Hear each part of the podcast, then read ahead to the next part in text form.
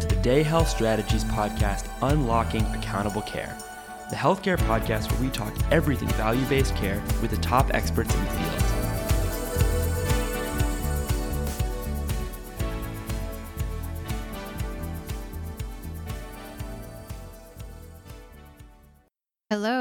Welcome to another episode of Unlocking Accountable Care. This is your host, Sarah Bliss Matusik. I'm a principal with Day Health Strategies, and today I'm sitting down with Lisette Roman, a consultant with the firm. Today, we are talking about the role of pharmacy in Medicaid accountable care. Now, success in value based care takes a multidisciplinary approach. We know this, um, but pharmacists are not always acknowledged as a core component of a multidisciplinary care team. Right. So today we'll try to change that. We'll be hearing my conversation with Yvonne LeBlanc, a clinical pharmacist at a managed services organization here in Massachusetts called New England Quality Care Alliance, or NEQCA for short. So NEQCA participates in different ACOs, but today we're just going to focus on the Medicaid ACO, uh, which is called WellForce Care Plan ACO. Right. So NEQCA is a partnership of nearly 1,700 different community and academic physicians across eastern Massachusetts. Um, and they include a lot of small practices, think, you know, one to two or a handful of PCPs in one practice, so very small. And it's organizations like NEQCA that can provide the administrative support for these practices to manage all the different requirements and regulations in the healthcare space, including, for example, participating in a Medicaid ACO. So if a smaller practice wanted to participate, they might not be able to manage the burden of reporting and other requirements for um, care management, for example. So NEQCA helps them handle that. Exactly. Um, and, and, one of the challenges for ACOs to overcome to be successful is to make sure that they're really engaging primary care practices into their network, right? So joining up with them to begin with. And then once they've agreed to be in the network, to then help and do that simplification. So simplifying all the complex program requirements that there are for participating in something like an ACO. Um, you know, most providers do understand, of course, that value based care um, instead of volume based care is best for patients and is the way of the future. But it really does take a fair amount of that administrative overhead that you mentioned just to check all the requirements boxes. Um, and, NEQCA helps um, smaller providers, especially, to do that. Um, we're supposed to be talking about pharmacy today, aren't we? Yes, pharmacy. So, one thing that we've learned from our conversations with organizations across Massachusetts and the rest of the country is that pharmacy can be a very effective tool for getting primary care providers engaged in an ACO. Um, considering all different types of ACOs, Medicare, Medicaid, commercial, 45% report that at least one contract includes prescription drug spending responsibility.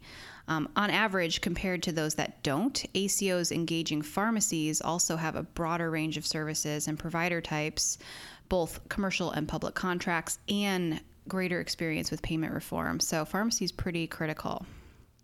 Yeah, I, I would say so. There, there's really a substantial role for pharmacy to play, which is why we were so eager to sit down with Yvonne and hear more about the role of clinical pharmacists on an ACO care team.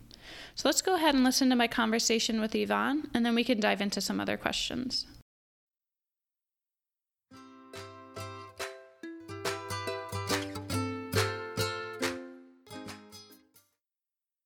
Welcome to another episode of Accountable Care. This is your host for this episode, Lisette Roman. I'm sitting down today with Yvonne LeBlanc, um, who is a clinical pharmacist at a managed care organization. So let me introduce Yvonne. Um, Yvonne leads pharmacy operations for New England Quality Care Alliance, or as we like to say, NEQCA. Um, so NEQCA is a partnership of nearly 1,700 community and academic physicians all across eastern Massachusetts. Um, and Yvonne has worked as a clinical pharmacist in multiple settings, from outpatient to home health care to the inpatient setting. Um, she's also a member of the National Association of ACOs, and she has presented on the national stage about strategies that ACOs can use to address the opioid epidemic. Today, Yvonne's here to talk to us about the role of pharmacists in accountable care. It's not unusual for ACO contracts to hold organizations responsible for prescription drug spending, but what hasn't added up is that not all ACOs employ or contract with pharmacists. Um, so we'd like to better understand what these ACOs are missing out on, and so we've invited Yvonne here today. So, Yvonne, we're so pleased to talk to you today. Welcome to the podcast. Thank you. So, first question, Yvonne, can you just tell us a little bit about your role as a clinical pharmacist manager today, and you know what was the professional journey that got you here? Sure. Um, so, I received my Doctor of Pharmacy degree from Northeastern University in 2003 and completed a pharmacy practice residency at Massachusetts General Hospital. Um, over the past 15 years, uh, like you mentioned, I've worked in a variety of pharmacy and medical publishing settings, including Johns Hopkins Health System, Natural Standard Research Collaboration, and Lahey Hospital and Medical Center. Uh, I received my MBA in Medical Services Management from Johns Hopkins and most recently became a certified in geriatric pharmacy. And I've always enjoyed working on projects and being involved in quality improvement initiatives. Um, my current role as a NEQCA Pharmacy Operations Manager is a nice mesh of the things I have enjoyed working on in my previous roles. So I am one of four clinical pharmacists at NEQCA and the designated pharmacist for two of our 13 affiliated groups of physicians, which we refer to as local care organizations or LCOs for short. Our pharmacists primarily conduct medication reviews, research drug information questions, and identify medication efficiency opportunities. Essentially, if it's medication related, we could be pulled into it. Um, I also oversee our pharmacy technicians, of which we have a total of six technicians one technician lead and five additional technicians. And our pharmacy technicians manage the medication prior authorization process on behalf of providers in an effort to alleviate provider and administrative burden and to improve provider and staff satisfaction. So, this is a voluntary program that began about four years ago in 2015. We now have close to 300 providers, uh, mainly PCPs, that are enrolled in the program across almost 40 separate electronic medical records or EMRs. Um, our technicians log into each of the um, EMRs that they are responsible for multiple times a day to check for prior authorization requests. Communication with the practice and the providers is solely via EMR, and the pharmacy technicians pull the information they need to process and submit the PA request. This program has been a way that we really got our foot into the door into a lot of practices and has paved the way for other NEQCA teams to start collaborating with the practices and providers. Wow, that that's great. That's a lot. Um, I've already learned a lot. Um, so clearly, pharmacists play an important role on ACO healthcare teams. You know, you mentioned that pharmacists are involved in um, in things like helping to identify efficiencies uh, with medications. Sounds like some of this work is kind of behind the scenes, which is interesting, and I'd, I'd love to hear more about that. Um, but can you tell us, you know, just to get us started, what is the potential potential role for a pharmacist to really help impact costs and quality of care for patients that are part of accountable care organizations? Um, and, you know, where are pharmacists being underutilized that you've noticed? So, NEQCA is a risk bearing organization that participates in a multitude of value based care contracts, including commercial, Medicare Advantage, as well as Medicare and Medicaid ACOs. For our Medicare ACO, we were in the MSSP Track 1 ACO for three years. Then in 2018, we entered the third year of a of the five year next generation ACO model, which means right now we're in the fourth year of the next gen model. Our Medicaid ACO is in collaboration with the rest of WellForce and with Fallon Healthcare. Um, WellForce includes Circle Health, including Lowell General Hospital, Lowell General Physician Hospital Organization, Tufts Medical Center, Melrose Wakefield Healthcare, which was previously Hallmark Health, um, and that includes Melrose Wakefield Hospital, Lawrence Memorial Hospital, and Hallmark Physician Hospital Organization, as well as physicians from NEQCA. So, as I mentioned, NEQCA clinical pharmacists conduct medication reviews. About two years ago, we piloted an initiative which focused on sending providers medication review summaries via the EMR prior to the patient's next scheduled PCP visit. Specifically, we were targeting high risk Medicare ACO patients.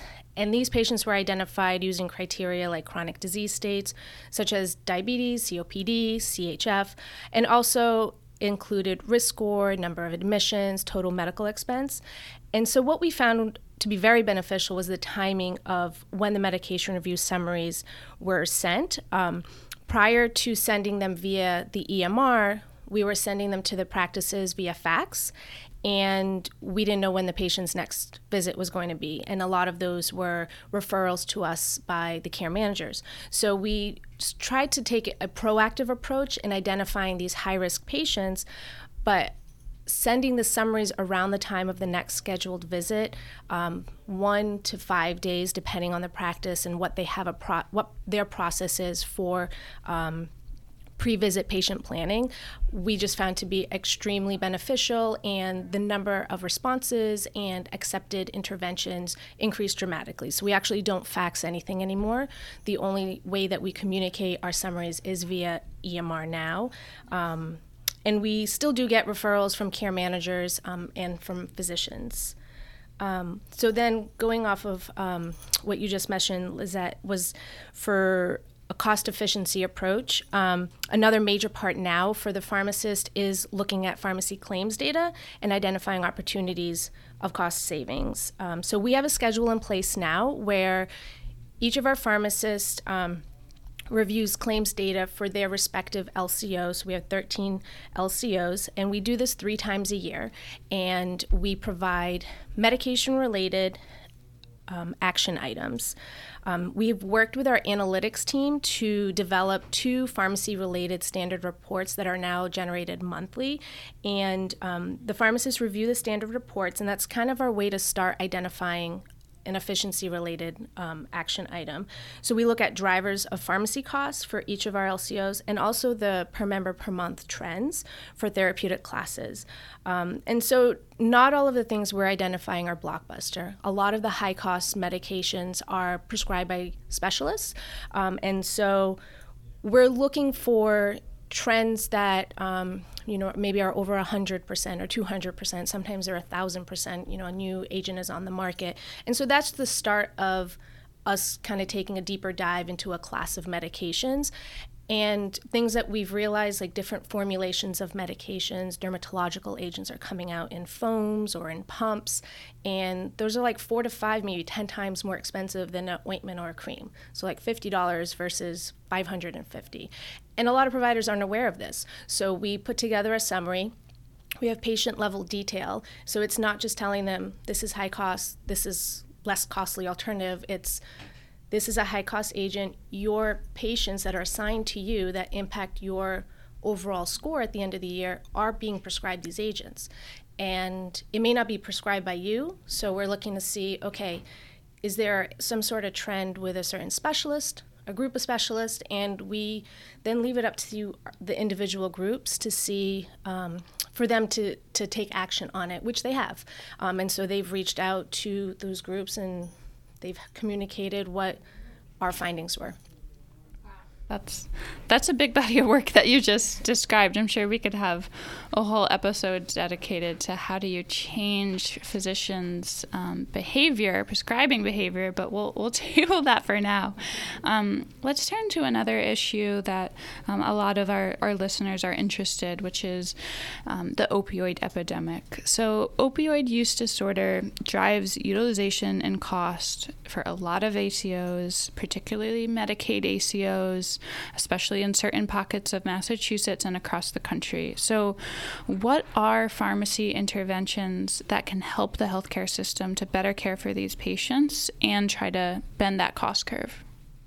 Uh, so we've definitely had some learning curves when it's come to evaluating opioid related medication data. Um, a little over a year ago, NEQCA organized an opioid task force and we developed an opioid resource guide um, to be utilized by providers and their support staff. During the same time, we wanted to evaluate as a network what our opioid prescribing habits were. So, as I mentioned, we have 13 LCOs or local care organizations, and this is how we separated the data. However, when comparing each of the LCOs side by side, we needed to keep in mind all of the variables that were in place. As you mentioned, the geography of NEQCA is very spread out. So, we are spread from northern Massachusetts by the New Hampshire border down to the Cape and out to Metro West area. So there is a very wide, diverse patient population within each of our LCOs. It was quickly pointed out that we couldn't look at just utilization or the number of opioid prescriptions and compare, say, the top 10 physicians within each of the LCOs. This wasn't taking into account the provider's um, panel size. Once the panel size was taken into account, the order and list of providers changed considerably in some cases. WellForce has pharmacists um, who have recently started meeting to discuss prescribing and efficiency opportunities. And there have been discussions about identifying patients who are taking a combination of opioids plus benzodiazepines and also opioids plus benzodiazepines plus tramadol. And the thought is if we are to go down this path, we may need to consider taking more of a multidisciplinary approach. And maybe if um, patients are identified, then these are patients that could be enrolled into, say, a care management program to assist with the tapering of the agent or identifying what the best um, or the most appropriate next step is for them. Mm-hmm. There's still a lot to figure out for sure, but yeah. a lot of good work underway. Um, so you, you mentioned earlier, um, you know, pharmacists using a lot of data interacting with EMRs. So technology is cr- clearly an important tool um, for, for doing a lot of this work in pharmacy. So, this is going to be one of those questions that takes like a five second introduction. So, stick with me. Um, so, the question is, you know, what technology is needed for pharmacists to be successfully integrated into an ACO's care management team? So, we are very familiar with a good chunk of the care management platforms that are out there on the market, right? So products that you can buy, commercial products that you can buy, um, that your care management team can use. You know, say your ACO care management team, um, and the medication management modules that are available in those care management platforms don't seem as robust as they tend to be in you know traditional EMRs or you know hospital-based EHRs. Um, we we probably expect an EHR to have more robust tools for pharmacists because of you know how healthcare is traditionally delivered, but is more needed um, in terms of technology to support care management teams. Should we be seeing more robust um, medication management modules in care management platforms and not just in the traditional EMRs?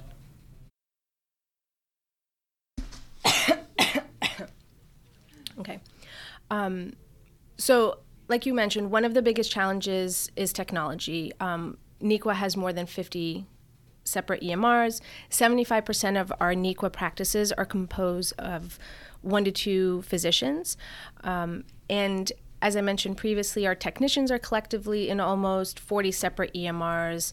They are logging into their respective um, EMRs multiple times a day, which is about 15 to 20 practices, um, in order to keep up with their requests. Um, for the pharmacy technicians, one thing that they're looking for is a prescription insurance um, information. And so, from that perspective, majority of times, the prescription insurance is not captured in the EMR.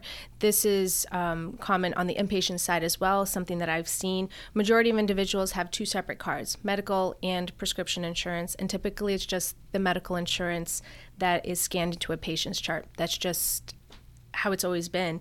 Um, so the pharmacy technicians as part of their workflow they need to always call the pharmacy in order to gather the most current prescription insurance. So that's just i guess one piece for us of the pharmacy process that's never really captured. Um, and not necessarily the care management platform but just technology in general.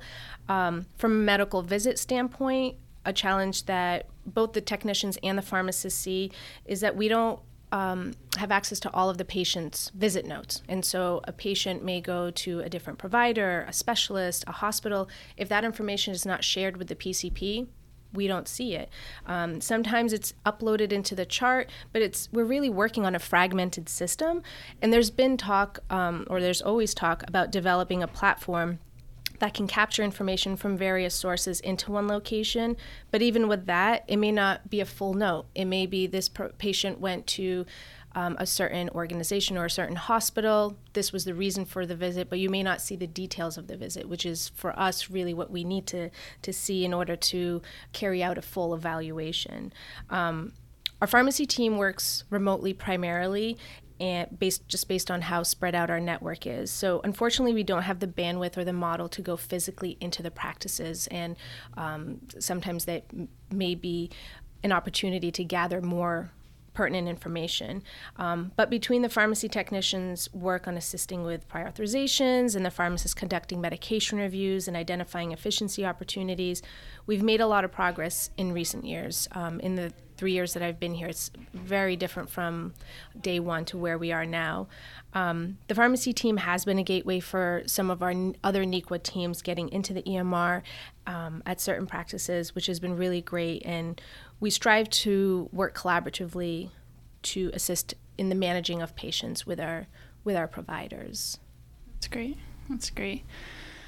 Wow, we covered a lot in a short period of time. Um, but Yvonne, just want to say thank you so much for joining uh, us on this episode of Accountable Care. Um, and to our listeners, uh, join us again for our next episode. Thank you for having me.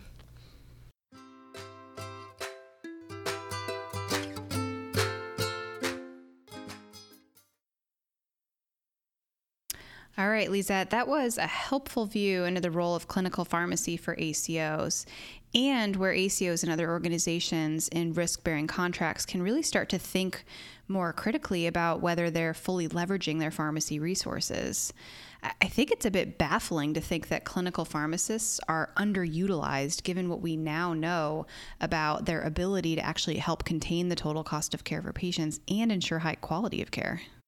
Right, I, I agree, of course. Um, and you know, another thing that struck me from the conversation was again, we find ourselves coming face to face with the shortcomings of health information technology or health IT. Um, remember when Yvonne was talking about using fax machines, um, yeah, or the fact that using claims data to identify cost savings um, is remarkable. I mean, it, it shouldn't be, right? It, all these things are really indicative of how you know archaic some of our technology um, is in this industry. Right. But when you serve so many small providers, those you know onesies, twosies that NEQCA helps keep in business, this is really just expected.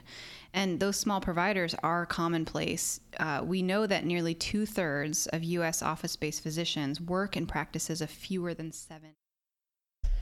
Yeah, that that's fair. Um, and you know, the good news is that those providers actually tend to deliver very high quality care. Um, small primary care practices have low rates of preventable hospital admissions, uh, at least compared to hospital-owned practices. Um, and from what we've seen, like the smaller the better, actually. So there's something about the size. Um, but we certainly won't dive into that topic for today. Um, for now, let's call it a wrap on another episode of Unlocking Accountable Care. Thanks for listening. We'll catch you next time. Bye, everyone. If you are interested in learning more about accountable care or how organizations can succeed in today's healthcare system, please visit our website, www.dayhealthstrategies.com. Check out our blog, follow us on Twitter, and join our mailing list. We regularly post content relevant to current healthcare issues and overcoming challenges in delivering value based care. Unlocking Accountable Care is a production of Day Health Strategies. Direction and editing by Max Blumenthal. Additional support and research by Emily Eibel and Nico Lehman. Our producer is Rosemarie Day. A special thanks to Purple Planet Music for the use of their songs.